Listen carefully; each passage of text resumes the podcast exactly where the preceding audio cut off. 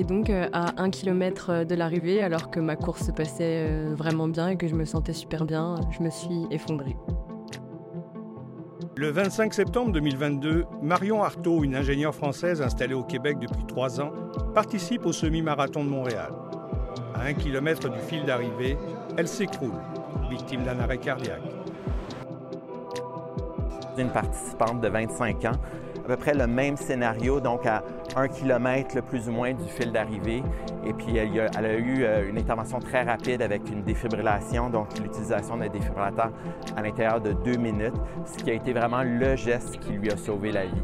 Il reste que statistiquement, dans les marathons, par exemple les distances de 42 km, il y aura environ un coureur par 100 000 participants qui va avoir un arrêt cardio-respiratoire.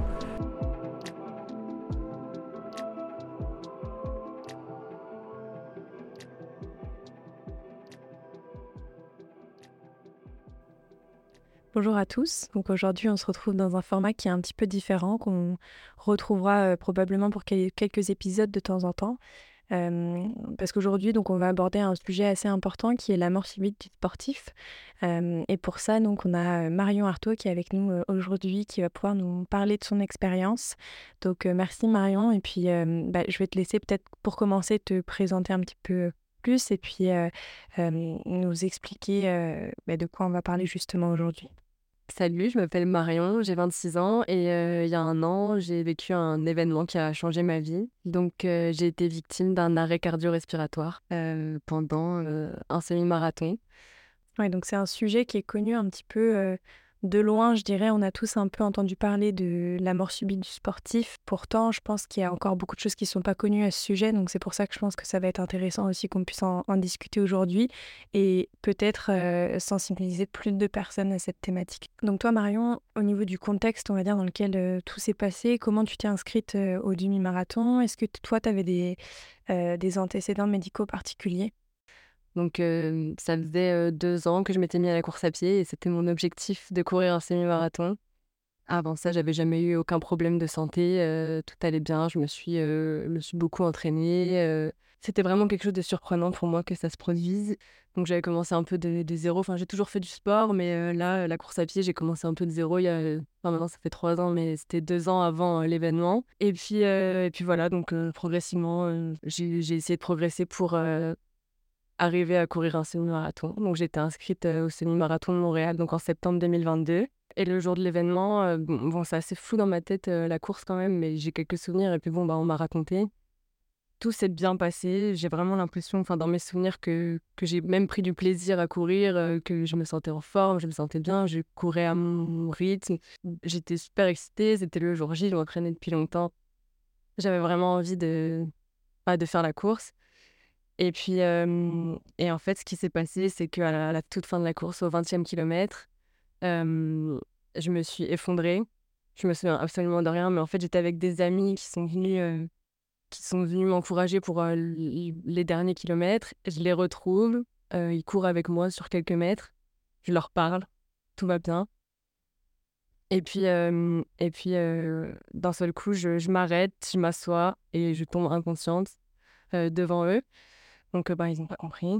Et il y avait du monde autour. Il y, a, y, a, des gens qui, qui, sont venus. Il y avait un infirmier qui était, qui était là dans le public, qui avait couru, mais qui, qui avait terminé la course, qui était revenu pour encourager des gens.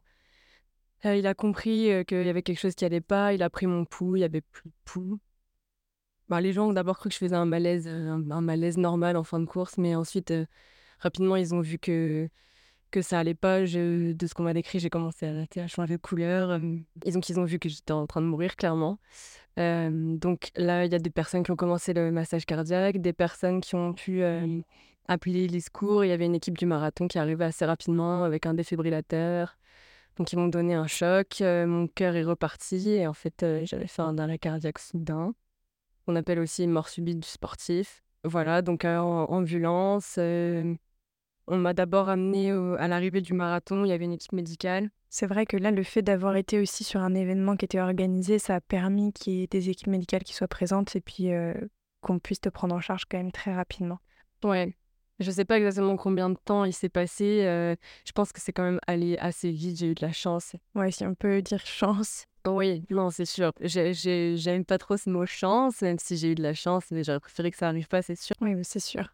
Euh, et après ça, donc, euh, comment tu as été prise en charge? Tu étais euh, à l'arrivée du marathon. Qu'est-ce qui s'est passé ensuite? À l'arrivée du marathon, l'équipe médicale a pu me prendre en charge et faire des, des quelques tests pour voir ce qui s'était passé. Donc, il... je sais plus comment ça s'est passé exactement, mais en tout cas, on m'a transportée à l'hôpital aux urgences. Ensuite, je crois que j'étais un peu agitée. On m'a mis dans le coma pendant quelques heures. Et ensuite, il y a eu des tests qui ont été faits pendant que j'étais dans le coma, mais on m'a réveillée assez vite. Je pense que j'ai dû être dans le coma 4 heures, quelque chose comme ça. Donc c'était voilà. Et puis l'après-midi, donc je me réveille à l'hôpital et là je comprends pas parce que dans ma tête, j'étais en train de courir, tout allait bien et je me réveille à l'hôpital. Oui, donc toi à ce moment-là, tu n'avais vraiment pas de souvenir de tout ce qui venait de se passer juste avant? Aujourd'hui encore, j'ai aucun souvenir de, de ce qui s'est passé. Et quand tu te réveilles, tu es seule ou est-ce qu'il y avait quelqu'un de ton entourage qui pouvait être avec toi? Dans la chambre, il y avait Maxime, mon copain, et des amis, les amis qui couraient avec moi qui étaient là aussi. Et donc, ils m'ont expliqué ce qui s'était passé. J'ai eu beaucoup de mal à l'assimiler. Je pense que je ne sais pas si c'est le fait de ne pas vouloir comprendre ce qui s'était passé ou si c'est juste que mon corps était un peu perturbé. J'ai posé 100 fois les mêmes questions pendant, pendant l'après-midi. J'avais une mémoire à, court terme qui était très mauvaise et c'est dire qui m'expliquait ce qui s'était passé. Puis cinq minutes après, je leur redemandais qu'est-ce qui s'est passé. Euh, pareil, Maxime avait couru aussi le marathon. Je lui ai demandé 100 fois s'il avait terminé, quel temps il avait mis, et je, lui posais les mêmes questions toutes les 5 minutes. Comme si en fait ton cerveau s'était arrêté littéralement au moment où tu as eu euh, ton accident, et puis qu'il n'arrivait pas à se reconnecter au moment présent en fait. Ça, le, choc. Euh, et puis bon, après, assez rapidement, la mémoire, ça allait de mieux en mieux, même si je dirais que pendant une semaine, j'avais quand même un peu du mal. Ok, quand même une semaine pour récupérer ça. Ouais. On a, on a, on a beaucoup parlé avec les gens qui étaient autour de moi pendant ces jours et à chaque fois, je savais plus si on avait déjà. J'avais des questions à leur poser et je savais plus si j'avais déjà posé ces questions, si, si j'avais déjà abordé le sujet et puis je reposais, je disais, je sais plus si on en a parlé. Et est-ce qu'au niveau du corps médical, on a pu te dire directement ce que tu avais eu? Ouais. Alors au début, je savais pas trop. bon, il semblait que c'était un arrêt cardiaque, mais il n'y avait pas de preuves. Donc, ils étaient un peu ils ne savaient pas trop. J'ai été rapidement transférée dans le service de cardiologie après avoir été aux urgences. Et là, deux jours après, ils ont pu récupérer les bandes de rythme du défibrillateur qui m'a donné un choc. Et ils ont vu clairement, il y avait eu euh, un trouble du rythme, une, arythmie mortelle, euh, qui était la preuve que j'avais vraiment fait un arrêt cardiaque. D'accord. Et recevoir cette nouvelle-là, on va dire officiellement, qu'est-ce que ça te fait? Comment tu t'es sentie, toi, à ce moment-là? Euh, bah, On m'avait dit que j'avais fait un arrêt cardiaque, mais c'est qu'ils ont eu la preuve c'était un peu bizarre comme on me l'a annoncé parce que, en fait, donc suite à cette décision, quand ils ont eu la preuve qu'il y avait eu vraiment l'arrêt cardiaque, on a décidé de m'implanter un défibrillateur sous-cutané au cas où ça se produise à nouveau. Ouais, juste rapidement, est-ce que tu peux expliquer pour les personnes qui connaissent pas ou ne savent pas ce que c'est, ce que ça va être qu'un défibrillateur sous-cutané? Ouais. bah, c'est comme un défibrillateur externe, sauf qu'il est dans mon corps, il est sur mes côtes. Et il y a une électrode qui passe autour de mon cœur. Et en fait, le défibrillateur, il analyse mon rythme cardiaque en permanence. Et si ça se reproduit, si c'est encore une arythmie dangereuse, il me donnera un choc instantanément. Moi, je suis vraiment contente de la c'est psychologiquement c'est ma sécurité peut-être qu'il me servira jamais j'espère mais mais de l'avoir c'est vraiment rassurant si je l'avais pas je pense que j'aurais peur de rester seule au début, j'avais peur quand j'allais aux toilettes, je m'enfermais à clé. Mais imagine, il m'arrive quelque chose dans les toilettes, personne ne pourra rentrer. Euh, le fait de l'avoir, je me dis, bon, bah, s'il se passe quelque chose, au moins lui, il va me sauver. Donc, non, c'est vraiment rassurant. Et pour l'instant, j'ai l'impression que si on ne trouve pas la cause et qu'on ne me dit pas que ça se reproduira pas, je peux le garder. Parce que ça me rassure. Donc, quand tu implantes comme ça un défibrillateur, c'est censé être à vie? Certainement à vie. C'est une batterie qu'il faut changer tous les 10 ans. Euh, c'est possible qu'on décide de l'enlever si on se rend compte qu'il n'y en a pas besoin, mais tant qu'on ne sait pas vraiment ce qui s'est passé. Euh, et, et, oui, je disais, en fait, quand on me l'a appris, en fait, donc, suite à ça, ils ont décidé de m'implanter le défibrillateur. Et en fait, c'est sur la table d'opération que le médecin, il est venu. Et je ne savais pas qu'ils avaient pris la décision suite à ça. Et en fait, juste avant qu'on m'anesthésie, il m'a montré les bandes de rythme. Il m'a dit Regarde, t'as vraiment fait un arrêt cardiaque, regarde, c'est ça. Il m'a expliqué, mais moi, si je comprenais rien. J'étais un peu shootée, j'étais... Euh, il m'a dit ça, j'ai dit, ah, ok. donc on peut dire que dans les premiers jours, tout s'est quand même assez rapidement enchaîné. Même pour toi, assimiler, ça a dû faire beaucoup de choses. C'était quoi ton état d'esprit à ce moment-là? C'était très bizarre. Euh, c'était très bizarre. Au début, j'étais même j'étais choquée, mais j'étais même pas triste. C'est plus après que j'ai ressenti des choses. À l'hôpital, j'étais juste contente. En fait, j'avais vraiment l'impression que j'avais gagné au loto parce que parce qu'on m'a sauvée, parce que les chiffres de gens qui survivent, qui survivent à un arrêt cardiaque sont très bas. Donc j'étais juste au début contente d'être là, d'avoir pu être sauvée. Et, je comprenais, en vrai, je comprenais pas grand chose. Même on m'a pas laissé le choix, le défibrillateur, on m'a dit on va le mettre. C'est vrai qu'il y a des gens à qui on demande est-ce que vous le voulez, mais en tout cas, j'ai eu l'impression qu'on m'a pas laissé le choix et que de toute façon, c'est ce qu'il fallait faire et je suis contente de l'avoir. Mais...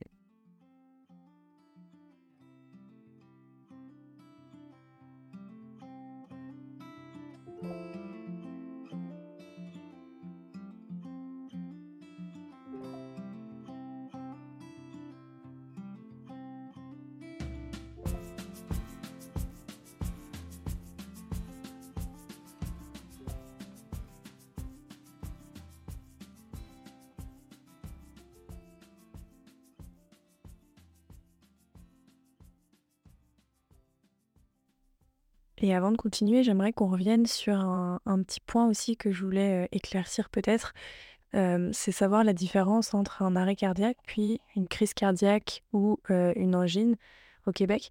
Donc, est-ce que tu peux nous réexpliquer cette différence-là, puisque toi, c'est bien un arrêt cardiaque, même un arrêt cardio-respiratoire que tu as fait. et donc, quelle est la différence finalement avec une crise cardiaque? Bah, C'est ça, il y a arrêt cardiaque et puis, on entend souvent parler de crise cardiaque. Les gens pensent que c'est un peu la même chose. Moi-même, la première, quand je me suis réveillée à l'hôpital, j'ai dit j'ai fait une crise cardiaque. On m'a dit non, t'as fait un arrêt cardiaque, c'est pas la même chose. Euh, une crise cardiaque, c'est. Euh, on, on explique très simplement, parce que je suis pas médecin, mais c'est un problème circulatoire.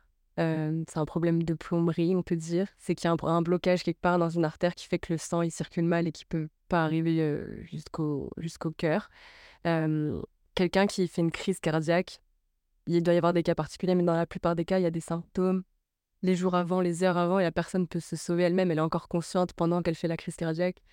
Les symptômes d'une euh, crise cardiaque, euh, il y en a plein, mais ça peut être euh, des douleurs thoraciques, l'impression d'être oppressé, des palpitations, des douleurs dans le bras gauche, des choses comme ça, qui peuvent être des signes. Et si on les ressent, il faut, il faut s'alerter tout de suite et, aller voir un médecin, aller aux urgences. Oui, dans ces cas-là, il n'y a vraiment pas d'hésitation. On va voir directement un professionnel de santé. Bien sûr. Ça veut dire qu'il peut y avoir un blocage euh, quelque part.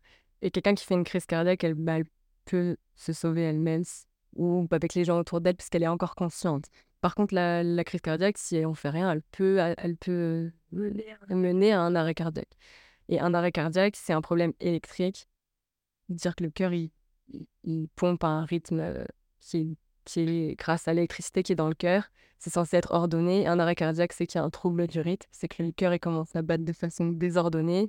Euh, il s'emballe, il peut battre très vite. Moi, c'est ce qui s'est passé. Il a battu euh, trop vite, c'est complète de façon complètement anarchique. Oui, parce que donc un arrêt cardiaque entraîne une perte de conscience, ce qui fait que euh, automatiquement on peut pas agir soi-même pour bah, pour se sauver, comme dans ce cas-là. C'est plus efficace en fait. La, la pompe n'est plus efficace et ça ça alimente plus ton cerveau. Tout ça, c'est pour ça que quelqu'un qui fait un arrêt cardiaque, c'est soudain et il n'y a pas vraiment de symptômes dans la plupart des cas, je pense qu'il n'y a pas vraiment de symptômes. Moi, j'en ai, ai eu aucun. C'est ça la différence. Et j'imagine qu'on t'a régulièrement dit que tu avais fait une crise cardiaque aussi, euh, quand, quand on ne connaît pas justement la différence entre ces deux terminaisons. Oui, mais moi, il y a beaucoup de gens qui m'ont fait une crise cardiaque. Maintenant que je connais la différence, ça m'énerve et je vais dire non, j'ai fait un arrêt cardiaque. Tant qu'à y aller sur les questions, euh, est-ce que tu peux nous rappeler aussi bah, le temps qui est nécessaire, enfin, le temps qui est disponible surtout à l'intervention euh, dans ce genre de cas? Donc, euh, je sais que c'est quelques minutes dans lesquelles il faut agir très vite si on veut pas de conséquences, bah, déjà d'une part sur la vie, mais également sur les, les, le fonctionnement cognitif, etc.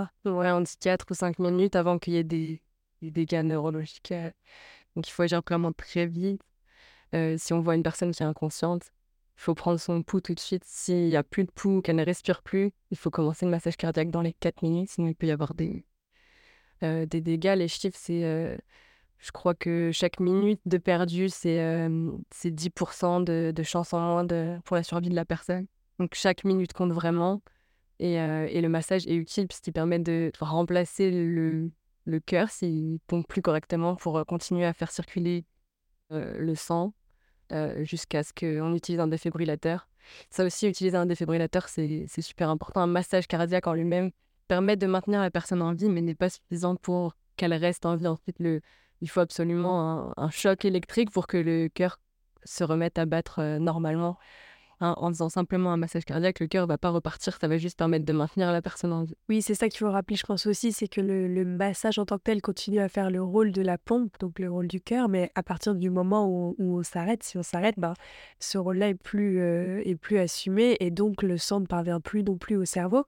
Euh, mais par contre, c'est une fois qu'on va avoir cette impulsion électrique que le cœur a une chance de repartir. Ce sera pas avec un massage cardiaque uniquement. En fait, ce qu'il veut surtout retenir, c'est que l'un ne va pas sans l'autre. Euh, et donc, pour revenir à ton histoire, euh, on était toujours bah, au moment de l'hospitalisation. Donc, euh, à partir de combien de temps tu as pu retourner à la maison, retourner chez toi? Je suis restée cinq jours à l'hôpital. Donc, le, je suis arrivée donc, le jour du, semi-marathon à l'hôpital. C'était un dimanche. Le mardi, deux jours après, on m'a implanté le défibrillateur et je suis restée jusqu'au jeudi. Au total, ça a fait cinq jours. Et dans ces derniers jours d'hôpital, est-ce que tu avais le droit d'avoir ton entourage auprès de toi toujours? Alors, il y avait peut-être pas toute ta famille, sachant que bah, tes proches sont en France. mais comment ça s'est passé pour ça? Euh, ben, Maxime, mon copain, a pu rester tout le temps avec moi à l'hôpital. Et mes parents sont arrivés au bout de deux jours. Ils ont pris l'avion. Dès qu'ils ont su ce qui s'était passé, ils ont pris l'avion. Deux jours après, ils étaient là. Ils, ont pu, ils ont pu rester à l'hôpital avec moi. Ils ont pu même dormir. Ils se sont relayés. Chaque nuit, j'étais pas seule dans la chambre. Ça, c'était vraiment bien. C'était important pour moi de ne bah, de pas être toute seule, d'avoir la présence des gens. Et quand comme ça, tout ton entourage est arrivé auprès de toi, est-ce que ça t'a aidé aussi, toi, à réaliser ce qui s'était vraiment passé? Bah, le fait que mes parents prennent l'avion, c'est que c'est que c'était grave quand même. Donc oui. Et quand tu as pu retourner à la maison, est-ce que pour toi c'était un soulagement ou est-ce que tu t'es dit, bah, je sais pas moi, peut-être que ça peut se reproduire, euh, t'étais peut-être pas rassurée? J'ai pas appréhendé le retour à la maison, j'étais contente de rentrer quand même. Par contre, c'est sûr que j'avais peur que ça se reproduise. Les premiers jours, vraiment, ouais, même à l'hôpital, j'avais j'avais les premiers jours, je dirais les premières semaines, j'avais vraiment peur tout le temps. J'avais, au début, j'avais vraiment l'impression que j'allais mourir bientôt. Je, me suis dit, je commençais à, me raisonner, ok, je vais, je vais mourir jeune, mais j'avais pas vraiment compris euh, ce que ça impliquait, ce qui s'était passé. En vrai, c'est pas le cas. Maintenant, je devrais pouvoir vivre comme une personne normale, mais au tout début, les premiers jours à l'hôpital, je me suis dit, ok, ben, tant pis, j'ai un problème, je vais mourir euh, jeune. Est-ce qu'on le sait ça, si on a plus de chances de que ça se reproduise si jamais on a déjà fait un arrêt cardiaque? Est-ce que c'est quelque chose qui a été euh, déjà démontré? C'est difficile de savoir étant donné que moi, donc, on n'a pas trouvé la cause. J'ai fait, fait, je pense, tous les examens possibles. Il n'y a pas de, a rien qui explique euh, ce qui s'est passé. Euh, j'ai fait des tests génétiques aussi ça aurait pu être une maladie génétique, ça peut toujours être le cas puisqu'il y a de la recherche en cours. C'est même certainement ça qui explique ce qui s'est passé. C'est juste que ça pourrait être une maladie génétique mais qui est inconnue à ce jour, qui fait qu'il aurait provoqué l'arrêt cardiaque. Parce qu'en fait, ça peut pas arriver comme ça, on va dire, sans qu'il y ait une cause qui bah, déjà présente. Oui, il y a forcément, il y a forcément une cause. Ça peut pas arriver. J'ai rencontré un médecin qui m'a dit, j'ai bien aimé, il m'a dit, m'a dit si c'est dit que dès qu'on faisait un effort un peu difficile, on pouvait faire un arrêt cardiaque. Ou si dès qu'on était stressé un petit peu, on pouvait, faire un arrêt cardiaque. Euh, tout le monde ferait un arrêt cardiaque, tu vois. surtout que j'étais entraînée, j'ai pas l'impression d'avoir poussé plus que mes limites. Et même si on pousse ses limites, on fait pas un arrêt cardiaque. C'est ça, et ça, c'est un truc qui revient beaucoup. Je crois que euh, on te dise, euh, ouais, mais t'as dû plus pousser, t'as dû accélérer. Énormément plus. Et quand bien même, si je n'avais pas été entraînée, je n'aurais pas fait sans, sans cause. Et oui, pour les chances de ce, ça que tu disais au début, que ça se reproduise, quand il y a une explication, je sais pas, ça doit dépendre des maladies. Euh, moi, dans mon cas, euh, quelqu'un qui a moins de 35 ans, euh, d'ailleurs, d'ailleurs, chez les moins de 35 ans, il y a à peu près 30% des cas qu'on n'explique pas chez les jeunes. généralement, au-dessus de 35 ans, on arrive à trouver des choses quand même, une explication dans mon cas, je sais pas trop. Moi, j'ai cherché les chiffres parce que je voulais savoir si s'il y avait, y avait beaucoup de chances que ça se reproduise et il n'y a, pas vraiment de données là-dessus. Enfin, en tout cas, j'en ai pas trouvé. Il y a un médecin qui m'a dit, chez, donc chez les jeunes sans explication, euh, c'est dans 30% des cas, il y, a, un deuxième arrêt cardiaque dans les 5 à 8 ans. Et j'imagine que tu as dû faire beaucoup de recherches de ton côté aussi pour essayer de comprendre ce qui t'est arrivé. Ouais, énormément. Et, j'ai fait énormément de recherches. J'avais besoin de savoir, euh, de, trouver des informations et, et au début, tu te sens seule parce qu'en fait, tu as l'impression que. moi, je connaissais personne à qui c'était arrivé, surtout à mon âge. J'avais l'impression que c'était hyper rare c'est très rare, mais finalement, en cherchant, j'ai trouvé d'autres gens à qui c'était arrivé. Mais au début, tu es là, ok, waouh. J'ai... Moi, je suis quelque chose que je fais tout le les premiers jours, c'était je me regardais dans la glace avec ce défibrillateur dans, dans mon corps là qui est de bois et je me disais j'ai 25 ans et j'ai fait un arrêt cardiaque. Et ça, c'est la phrase que je me suis répétée. Bon, maintenant ça va mieux, mais vraiment, j'ai 25 ans, j'ai fait un arrêt cardiaque. Le choc, quoi, de waouh, comment c'est possible? Pourquoi moi? Et les premiers jours, ouais, peur de, de, dormir, de rester seule. C'est passé, ça s'est amélioré assez vite et de mieux en mieux avec le temps. Mais au début, la nuit était très compliquée.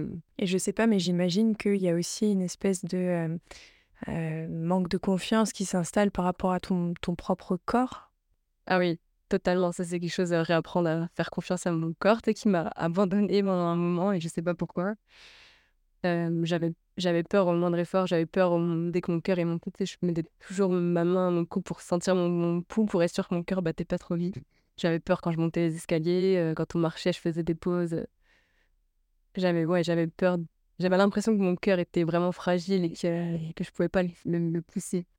Ça t'a pris combien de temps de pouvoir sortir à nouveau de chez toi, prendre tes escaliers, descendre sur la rue, etc., avec cette peur un peu à l'intérieur de toi? Je suis, je suis ressortie assez vite, mais c'était des, petites sorties au début. au bout d'un mois, je dirais, j'allais un peu plus loin. Trois mois après, je suis repartie faire des randonnées. Bah, et pour ça, d'ailleurs, je pense que tu as été capable de reprendre relativement tôt, autant au niveau physique, mais aussi mental. Comment tu as pu trouver de l'aide pour gérer un peu toutes ces nouvelles choses, ces nouvelles bah, peurs, inquiétudes, et puis être capable de rebondir, de recommencer Ouais, ben, ça a été dur en vrai. Comme je dit, le premier mois, c'était un peu comme à l'hôpital. J'étais juste sous le choc d'être encore en vie j'étais vraiment contente. Je me disais, waouh, bah, je passer très, très près de la mort.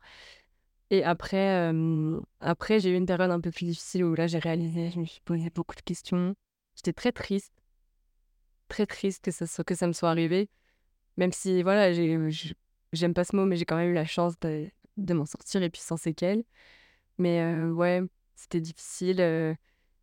un peu du mal à, réaliser encore les premiers mois, à digérer. Je pense tout le temps. Encore aujourd'hui. C'est chaque seconde dans ma tête. Je pensais que ça allait s'atténuer, mais même un an après, c'est vraiment, si, si, je suis pas occupée à quelque chose ou à penser à autre chose, c'est ma seule pensée qui est dans ma tête. Mmh. Et c'est à quoi tu penses en général quand tu y penses? Je, je, je, me repasse en boucle tout, c'est l'hôpital, euh, les gens, euh, beaucoup les choses aussi qu'on m'a dit. A des, les, gens, ils savent pas trop des fois comment réagir. Et je repense à tout ça, à ce qu'on m'a dit, ce qui s'est passé. Mais bon, j'essaie aussi de, de, voir le positif, mais des moments, euh, des moments quand même difficiles. Mais ça va vraiment mieux avec le temps un an après, c'est sûr que c'est pas au même niveau qu'il y a un an. Et il y a un an, est-ce que quelqu'un t'a aidé à mettre un mot sur ce que tu ressentais ou est-ce que toi-même t'as pu faire des recherches puis essayer de comprendre un peu cet état euh, de, bah, de tristesse, de ressasser les choses beaucoup? Le, le mot sur comment je me sentais, je pense que j'ai, j'ai trouvé par rapport à. J'ai trouvé un groupe Facebook de gens euh, qui ont survécu à un arrêt cardiaque comme moi. Et ça, ça m'a beaucoup aidé de même si ça arrive pas à beaucoup de monde, tu vois, sur ce groupe, il y a des gens du monde entier, il doit y avoir à peu près 5000 personnes. Le fait de voir ça, 5000 personnes, je me dis, ok, en fait, c'est beaucoup, je suis pas toute seule. et les gens, ils mettent, les gens partagent leur expérience et qu'est-ce qui leur est arrivé. Et je me retrouve exactement dans quasiment toutes les expériences. Et puis, je voyais que les gens disaient, j'ai vécu un, un choc post-traumatique. Et moi, je me suis dit, ok, en fait, je vis la même chose.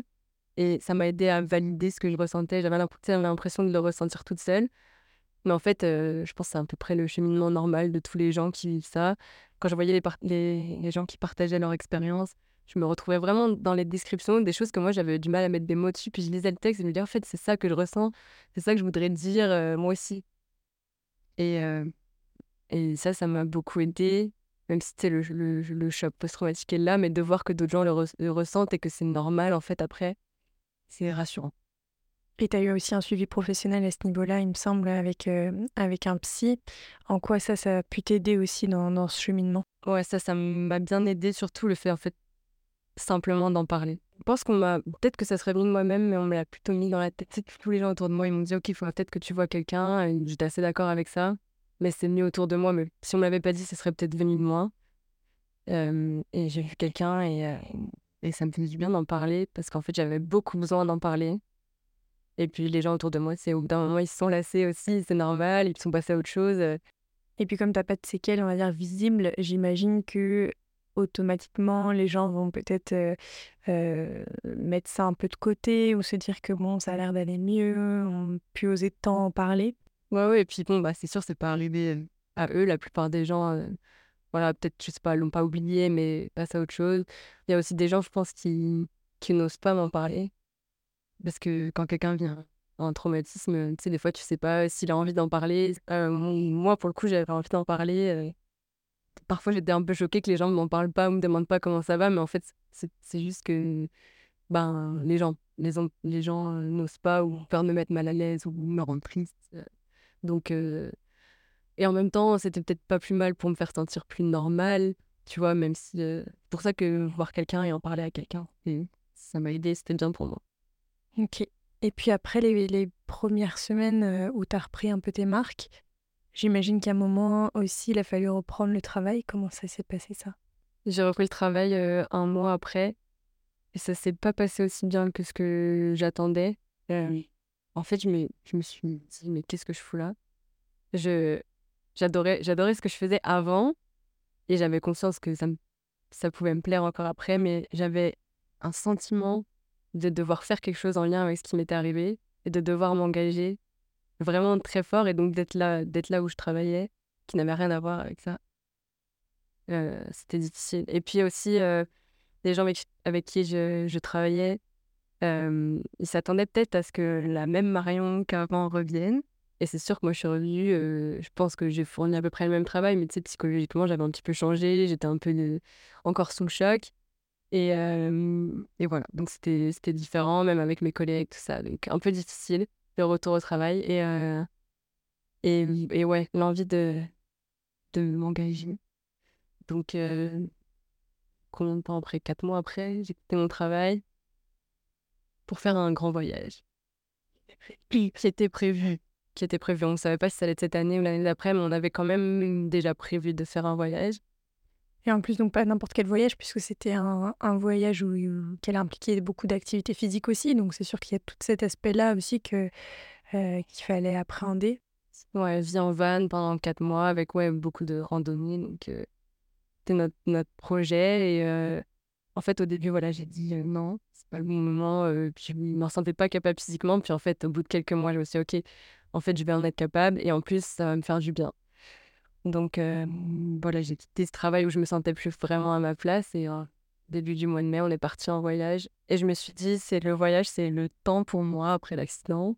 Ça va être ça va être bien, je vais avoir le temps de réfléchir et puis c'est vraiment du temps pour moi, pour nous euh. et après je vais pouvoir m'engager et donner mon temps pour cette cause. Donc je sais pas encore ce que je vais faire exactement, mais j'aimerais vraiment trouver du travail en lien avec ça. Je me suis donné deux objectifs auxquels j'aimerais que ça réponde au moins des deux. Euh, ce que je vais faire euh, dans la suite, c'est je veux soit que ça aide les personnes qui ont survécu à un, arrêt cardiaque ou peut-être même un peu plus large, un, gros, un grave problème de santé, que ça aide, ça aide ces survivants-là dans la suite de leur vie, ou alors que ça aide à améliorer le taux de survie des, des personnes qui souffrent d'un arrêt cardiaque. C'est fou parce que c'est né naturellement cette envie de, de me battre pour cette cause. C'est évident. C'est évident et avec les autres survivants que j'ai rencontrés, je vois que c'est c'est quelque chose que beaucoup ressentent et beaucoup de gens ont envie de s'engager, faire des choses. On peut faire des choses assez facilement. Un arrêt cardiaque, s'il y a du monde autour, c'est facilement, on peut facilement sauver la personne. Mais il n'y a pas beaucoup de gens qui sont sensibilisés. Ouais, donc soit dans l'aspect sensibilisé ou alors améliorer la prise en charge ou la gestion des, des arrêts cardiaques ou des accidents graves. Est-ce que tu en as rencontré des gens qui ont vécu la même chose que toi? Bah, physiquement, j'ai rencontré une seule personne. Après, sur les réseaux, j'ai pu parler à plusieurs. Et c'est fou parce qu'on se comprend, quoi. C'est vraiment. Enfin, même si les gens autour de moi sont compréhensifs et sont présents, même si tu peux l'imaginer, tant que tu l'as pas vécu, tu comprends pas entièrement. Et rencontrer ou parler avec ces gens-là, ça fait du bien et, et c'est intéressant. Et par Facebook, tout ça, je vois, je vois ce sentiment de vouloir s'impliquer aussi chez beaucoup de survivants.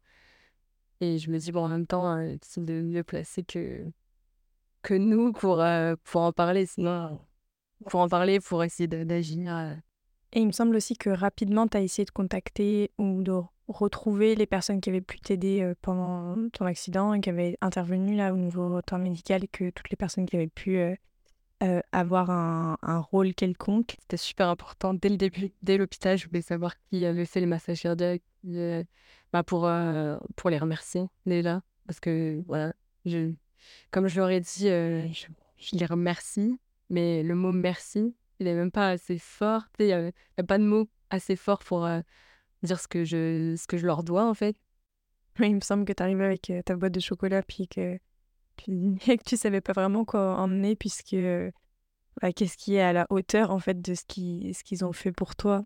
Ouais, exactement. Et qu'est-ce que ça a pu vous apporter à tous autant qu'à autant pardon à eux qu'à toi de vous rencontrer? Donc j'ai rencontré d'abord une personne qui était qui était secouriste le jour du, du marathon qui avait apporté le défibrillateur. J'ai rencontré cette personne, je suis allée prendre un goûter avec, avec lui. Et puis on s'était déjà parlé au téléphone avant, c'était vraiment top de pouvoir échanger sur l'événement, de, de voir, de mettre un visage sur la, personne qui a participé à ma réanimation, de pouvoir le, remercier. Lui, il voit que je vais bien.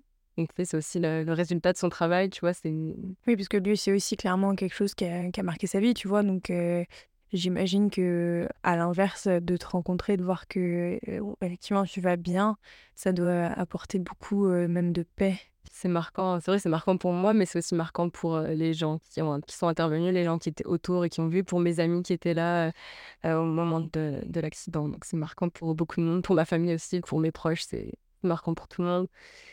Et ouais, de rencontrer, de rencontrer ces personnes, c'était vraiment bien. Donc j'ai rencontré cette première personne et ensuite, en fait, j'ai entre-temps, j'étais en contact avec la fondation Jacques de Champlain euh, qui est une fondation au Québec qui se, qui se bat pour, euh, notamment pour donner un accès plus facile et rapide euh, aux défibrillateurs dans le public. Toi qui les as contactés ou ils sont venus te, te contacter eux? Non, j'étais en contact avec François de Champlain, qui est le directeur médical du marathon et qui est le président de la fondation. Donc j'étais en contact avec lui, je l'ai rencontré. Il m'a proposé de devenir ambassadrice de la fondation, donc c'est le cas aujourd'hui. Et ensuite, la fondation a organisé avec l'équipe du marathon un, événement avec toutes les personnes qui ont participé de près ou de loin à ma réanimation et avec moi. Donc là, j'ai pu rencontrer vraiment tout le monde. Donc, avait... En fait, je me suis rendu compte que c'était vraiment une chaîne de survie, tu vois. Des gens euh, qui ne sont pas forcément intervenus sur moi, mais qui, euh, leur présence, leurs actions ont participé au, fait que je sois là aujourd'hui. Euh, j'ai, comme je disais, je disais à ma famille, c'était un moment, c'était le moment le plus fort de, toute ma vie, de rencontrer ces personnes-là le, je dirais pas que c'est le plus beau jour de ma vie parce que j'aurais préféré que ce jour n'arrive pas, mais c'était un moment hyper fort de les voir et de pouvoir leur dire merci.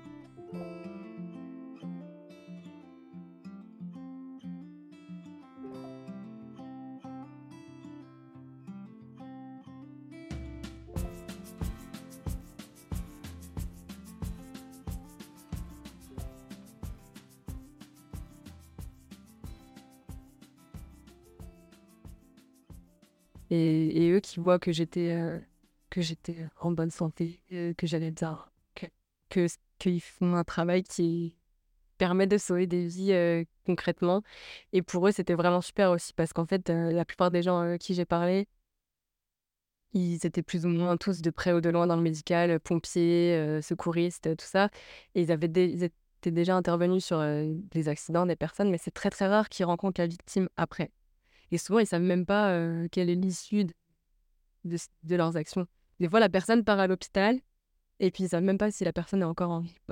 Oui, je pense que c'est difficile ça aussi en tant que professionnel, on n'y pense pas forcément, mais c'est vrai que une fois que le, relais est passé à l'équipe médicale suivante qui va prendre en charge la personne, c'est difficile aussi de se dire bah, je ne saurais pas forcément comment ça évolue ou je ne saurais pas comment euh, ça va aller. Euh, des fois, il y a des questions qui restent comme ça un peu sans réponse. Donc, je pense que euh, d'avoir une réponse pour une fois, ça doit aussi faire du bien. Là, je pense qu'ils savaient déjà tous que j'étais en vie, mais le fait de me voir et bah, de voir que voilà, tout va bien, c'était vraiment bien. Et les gens, tu vois, j'arrivais, ils m'ont pris dans leurs bras et ils étaient j'étais vraiment content et j'étais vraiment contente aussi. Donc, c'était un super moment. Et pour terminer sur la fondation, je ne sais pas si je peux enchaîner avec ça. donc, la fondation Jacques, de Champlain, elle, elle se bat pour un accès au défibrillateur plus commun pour le public et ils ont développé une application qui s'appelle DAE Québec qui permet sur ton téléphone de, de voir où sont les défibrillateurs les plus proches autour de toi. Donc si ça arrive et qu'il y a une personne qui, qui est inconsciente et qui a besoin qu'on agisse, c'est possible de, de, voir où est le défibrillateur pour aller le chercher. Donc c'est une appli qui est, qui, est, super utile et qui est super importante. Alors j'espère qu'elle servira, si quelqu'un la met sur son téléphone, j'espère qu'elle ne servira pas, mais si jamais ça doit servir. Bah oui, c'est vrai que ça pourrait être un peu un réflexe avant d'aller quelque part de savoir au moins où ça se trouve. Ça permet aussi de gagner beaucoup, beaucoup de temps, de, savoir où sont les défibrillateurs. Alors je sais qu'en général, on fait en sorte qu'ils soient quand même assez visibles, mais des fois dans des moments de panique, d'urgence ou autre, c'est pas forcément... on n'a pas les mêmes réflexes, on va pas regarder aux mêmes endroits, donc d'avoir pu avoir un accès déjà et une vision de où sont les défibrillateurs, c'est quand même important. Donc ça, c'est vrai que c'est un bon moyen de déjà prévenir ou anticiper une situation. Comment encore on peut prévenir, se, se préparer à, une situation comme ça si on devait y faire face dans la vie de tous les jours? Bah, Il faut se former déjà. Et ça prend, ça prend pas longtemps. C'est vraiment à la portée de tous. se former gestes les plus importants de premier secours. Bah là, dans mon cas, dans le cas de cette histoire, c'est le, massage cardiaque l'utilisation d'un défibrillateur c'est tellement important. Moi, moi je, fais partie des gens qui n'étaient pas sensibilisés à ça avant. Enfin, je savais que les gestes de premier secours, c'était très important, mais tu vois, j'avais jamais fait de formation. Et je me disais, un jour, je vais le faire, un jour, je vais le faire. Il me semble qu'en France, c'est obligatoire d'avoir une formation, une petite formation vers quoi, 16 ans. Mais c'est vrai qu'après, c'est plus quelque chose à part dans certains, certains métiers. Mais pour ma part, on m'a jamais fait refaire des, des, premiers secours, des premiers soins depuis que j'ai commencé à travailler, enfin même depuis mes 16 ans en fait. Bah c'est ça, oui. Et moi c'est la seule fois où je l'ai vu et ça dure, ça dure 30 minutes. Puis tu sais, j'avais peut-être pas prêté aussi vraiment l'attention que j'aurais dû prêter à ce moment-là. Et puis voilà, ça sort sans, donc t'oublies. Donc faire des rafraîchissements régulièrement, c'est super important. Moi, je faisais partie, donc, comme j'ai dit, de ces gens qui n'étaient pas sensibilisés, mais maintenant que ça m'est arrivé, je, je me rends compte à quel point c'est important et j'invite tout le monde à, aller se, se, former. Ça prend, ça prend pas longtemps, mais c'est tellement important si jamais un jour ça doit servir. Euh, moi, je me dis, il faut, faut, se poser la question si, euh, si euh, demain on a sa sœur, sa mère, son grand-père qui tombe inconscient devant nous et qui respire plus, est-ce qu'on est, qu'on est capable d'agir dans les 4 minutes?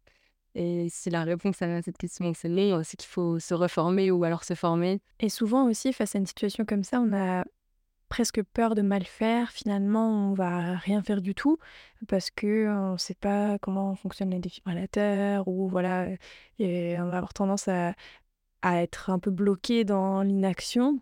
si jamais on n'a pas eu le temps de se former encore, puis là demain, voilà, il se passe quelque chose devant nos yeux. Qu'est-ce que tu conseilles de faire? Il vaut mieux agir. On on peut pas faire du mal à quelqu'un qui a un arrêt cardiaque. On peut juste peut-être lui sauver la vie. Euh, non, il faut agir absolument, euh, même si on n'est pas sûr de comment faire le massage, euh, il faut faire quelque chose. Si on fait rien, c'est sûr que la personne va mourir. Donc il faut agir le plus vite possible. si je peux juste faire un résumé rapide, si on trouve une personne qui est inconsciente et qui respire plus et qui a plus de pouls, il faut la première chose à faire, c'est d'appeler les secours. Donc bah, le 911 au Québec et le 15 en France. Appeler les secours, décrire la situation, commencer le massage cardiaque au plus vite. Et si on est plusieurs, une personne qui va essayer de chercher un défibrillateur proche. Si on est tout seul, on fait juste le massage cardiaque et on attend que les, secours arrivent avec un défibrillateur. Si on est plusieurs, c'est bien. Si quelqu'un peut aller en chercher un, qu'on réduit le temps euh, jusqu'au choc, c'est sûr. Donc, première chose à faire, c'est pas de partir en courant chercher le défibrillateur, c'est vraiment d'appeler euh, à l'aide, puisque sinon on l'aura pas cette aide-là, euh, et, et de commencer le massage cardiaque, effectivement. Exactement. La première chose à faire, c'est d'appeler les secours et ensuite il faut commencer le massage au plus vite. Et puis, euh, il y a aussi des personnes des fois qui ont peur au niveau de la loi. Si je fais mal, si j'empire la situation, qu'est-ce qui peut se passer? Dans le cas d'un arrêt cardiaque, on ne peut pas vraiment empirer la situation.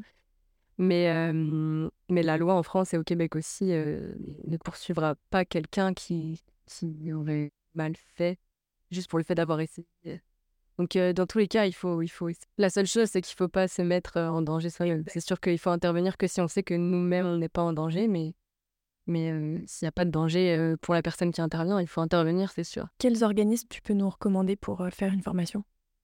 Moi, j'ai. Donc, c'est à ça, quand j'ai rencontré la personne du marathon qui est intervenue sur moi, j'ai fait une formation avec lui. Donc, c'était via la Croix-Rouge. ça marche au Québec, ça marche en France. Après, il y a d'autres organismes. En France, il y a la Croix-Blanche aussi.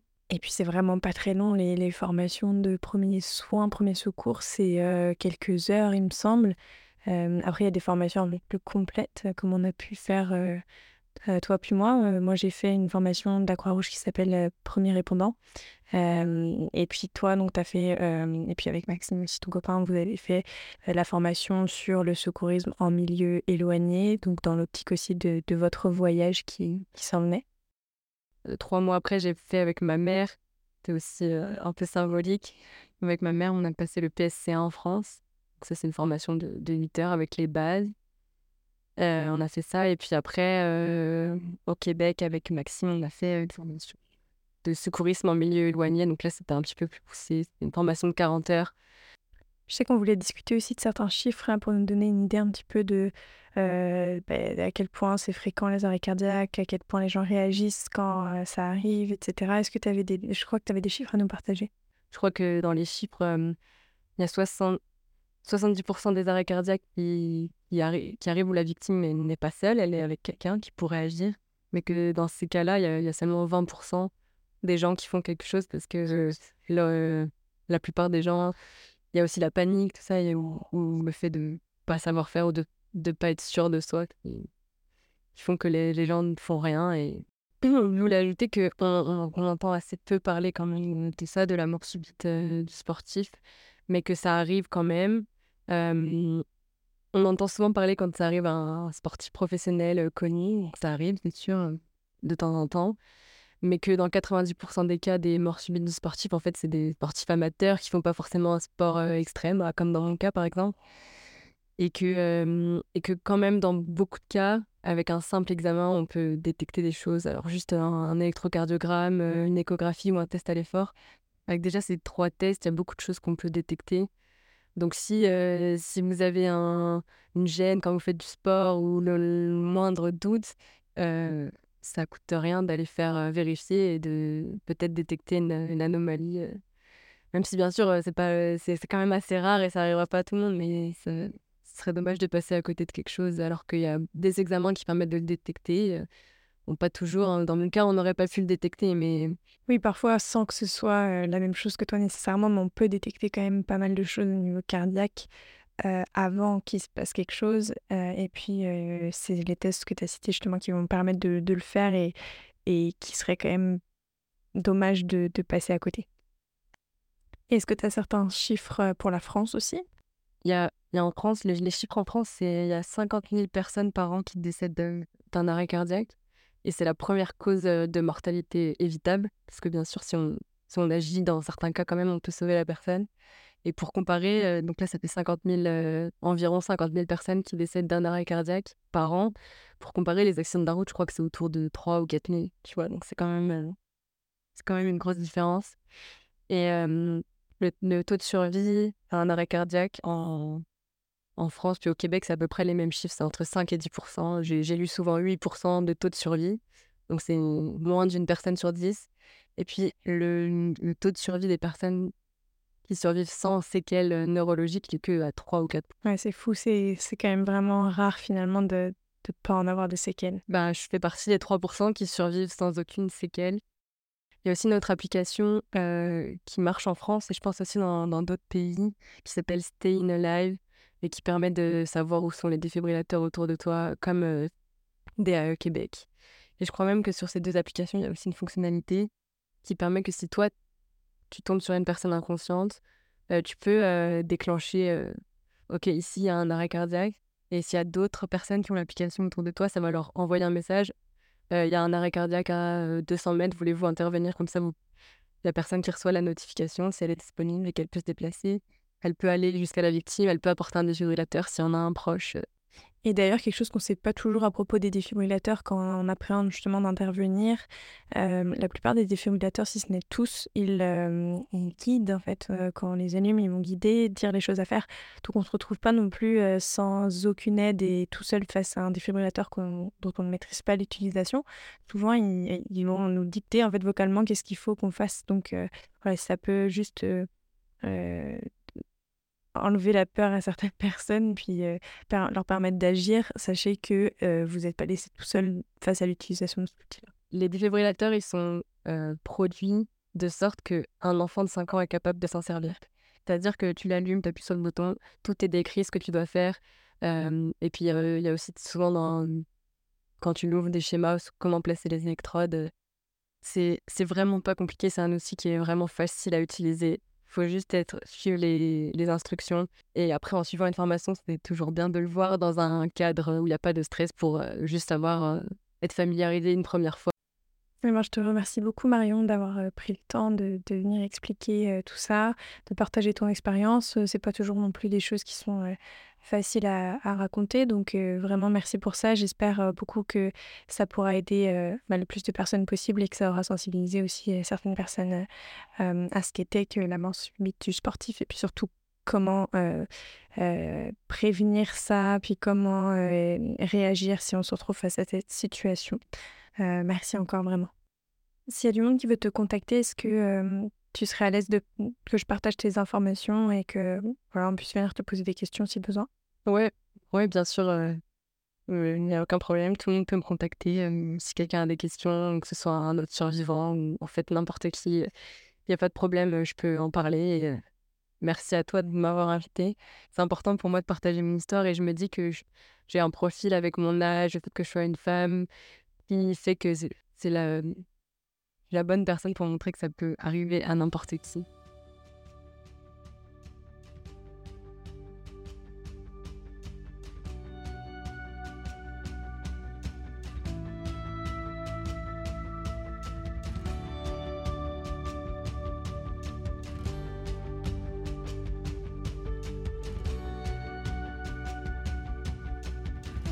J'espère que cette conversation avec Marion vous aura plu qu'elle aura pu vous sensibiliser à cette thématique de la mort subite du sportif. Si vous avez des questions pour Marion, je vous laisserai ces informations dans la description de l'épisode. Je vous remercie encore beaucoup pour votre écoute et on se retrouve très vite pour un nouvel épisode du Café des copains.